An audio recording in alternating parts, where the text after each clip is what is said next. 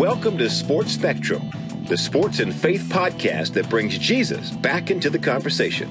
Here's your host, Jason Romano. Welcome, everyone, to a throwback edition of the Sports Spectrum podcast. Today on the show, we bring you a portion of an interview we did back in October of 2017 with Geoff Blum, 2005 World Series champion, longtime Major League Baseball player, and now Houston Astros broadcaster. Geoff was was really great to talk to, and it was a timing thing in terms of having Geoff on because at that point, Houston Astros, 2017 Houston Astros, were on their way to their first World Series championship. So it was a lot of fun to talk to Geoff prior to that World Series, just kind of previewing the team and what it was like to be around that club that year. Quite a special team. If you remember the 2017 Astros and beating the Dodgers in that legendary World Series, that that memorable World Series that went seven games. It was such a great, uh, really a great back to back battle. Every game seemed to be one of those kind of games that you just couldn't turn off. You had to watch and you had to check out. And Geoff joined us to talk about that. But then we wanted to get into his journey and his story of baseball and faith, and that's where we bring to you our portion of the interview today, which is his faith journey, where that began, how it started, and kind of his walk with the Lord, especially being a baseball player and being a Christian and what that looked like for him. So take a listen to Geoff Blum, throwback edition here on the Sports Spectrum podcast. Take a listen.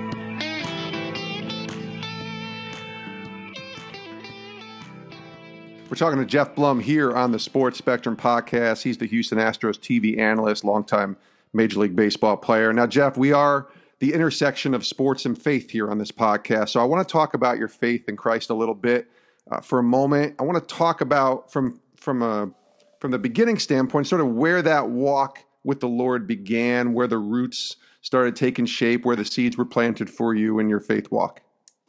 Um, I, I, was in church camp. I was I was uh, five years older than my younger brother. So in the summers, my mom would uh, take me up to Lake Arrowhead in, in, Southern California, and I would spend the summers, you know, for a week or two at a time in the mountains in uh, Mount Baldy. And uh, it was a church camp. Um, I knew it was a church camp. They didn't ambush me and try and yeah. you know indoctrinate me in that sense. Sure. But uh, I wanted to go, and it was kind of funny. I remember that my mom would just stop literally outside the place and I would run in. You know, I, I didn't bring any friends. I, I, I offered it, but I was usually on my own. And my mom would just open the door and I ran for it. Um, we had some very good experiences up there, but uh, the community and you know the atmosphere and I, I, would imagine the timing is what led to me really feeling that that that movement of the Lord through me and helping me understand that I am not alone on this planet. Um, you know, but obviously between then and now, you know, the, the road winds a little bit and gets on, you know, get, gets on that dirt road and gets a little bumpy at times. But uh, that's when I really started to feel the Lord moving through me. And I knew He was with me even from that point on in my life, even though I veered a couple times. I was going to ask you, what, the, what did that look like as your Major League Baseball career started to take shape? Where is, where is God in your life during your career, maybe early on? uh, maybe even as recently as, as when you retired in 2012, 2013? Well, as any selfish athlete, you go out there and you think that you're doing this all on your own. You know, some of these situations and the opportunities. Oh, I earned this. I earned this. Um, you know, looking back now, I understand that these opportunities were pre- presented in front of me, and um, I think through my faith and through my understanding of, of of working hard and playing playing selflessly in a and in, you know in sometimes a selfish game helped me to progress. And i really think that helped me have a long career because i was not a superstar. I was a role player and for whatever reason i understood that early on and humbled myself and understood that I was I was a small piece of a large group. And i just think that's you know that's the faith in, in god and being and understanding that you know it's not about being self-serving. It's about being a part of something and helping you know 24 other guys get to a point where we can achieve success and i learned early on that uh, you know i had to play multiple positions. Uh, the hardest part for me in, in, baseball was being in the clubhouse and being a believer because there there are chaplains. Uh, there are sundays where we have a 15 minute sermon right before a game but still, you know, there's six days in, in, between Sundays, and you know there are some situations where it's uncomfortable, or uh, you know it's taboo to talk about and say, you know, it, you know, are you walking the right walk? Should you be doing this? Should I be doing this? So mm. um, I kind of kept it under wraps and kind of tried to lead by example and not really force on anybody. I, you know, everybody didn't. No, nobody really wanted to be that Bible thumper, quote unquote, in yeah. the clubhouse. So I, I kind of kept to myself as far as my faith was concerned. Unfortunately was the temptation? You say unfortunately. Let me go back to that. You regret that, I guess, in some ways. Well, you know what? I, I, I broke in the league in '99, so I had a good four or five years, six years until I got uh, I signed with the San Diego Padres in 2005, and up until that point, every Sunday had four to maybe five, six guys in chapel. Mm.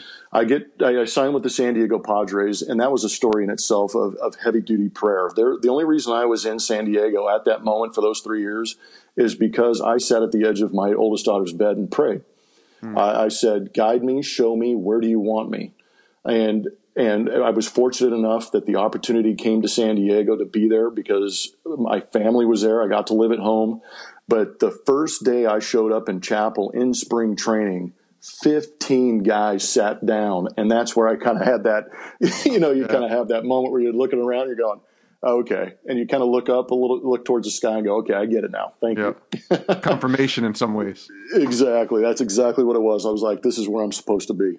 Now, was there a, a, sort of a mentor or a veteran presence or even just a player in, in, in any of the particular clubhouses that you've been that was sort of an inspiration to you or somebody you saw and you were like, all right, uh, maybe I'm not as vocal about my faith, but that guy is, and I, you know, I want to be more like him, or even maybe it was a chaplain or somebody. But is there somebody in the clubhouse over the years that that sticks out that you know was planting seeds that you kind of see now, and you were like, "Yep, I saw what was going on then."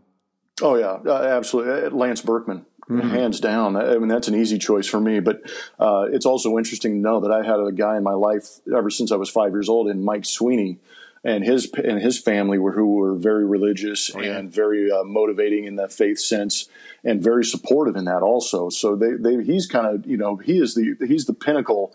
Uh, of the faith-based baseball player, but Lance Berkman for me was one of those guys that was really good at keeping me accountable. And we never really sat down and said, "We are Christians. We are going to, you know, we're going to do this. We're going to do that." It was just kind of an unspoken truth and an unspoken understanding that we both knew that you know, the Lord and Jesus were at the forefront of what we were doing as far as baseball players, but also as as family men too. Uh, he's the father of four girls. I'm the father of four girls. So there's a lot of similarities there. We both switch hit, you know, eh, but we had a connection early on. And the best thing about Lance was that he he is fearless as far as keeping you accountable. I mean, I remember two or three times where he would just, in, in, a, in a very stern fatherly voice, look at me and he goes, "You need to stop." and, and, I would be like, and I would just kind of look at him like, you know, you want to bow up and kind of be like, "What are you talking about?" But at the same time, I, I bowed up and I'd go, "Man, he is so right, and it's so annoying right now." But uh, he, he, was very good. I, I enjoy being around Lance, and here I am back in Houston, right? You know, just you know a couple miles away from him. Really enjoyed that conversation with Geoff Blum, the longtime Major League Baseball player, 2005 World Series champion. That was episode number 49 of the podcast, going back to October of 2017. And again, we had Geoff on right around that epic 2017 World Series between the Astros and Dodgers that went seven games and uh, was just a lot of fun to watch with Houston prevailing and winning their first World Series title. Thanks to Geoff Blum for joining us here on Sports Spectrum. Go back, listen to that entire interview, episode number 49 from October 2017 with Geoff Blum. Thanks for listening, and we'll see you next time. Brand new episode coming your way here on Sports Spectrum. Have a great rest of your day. See you soon.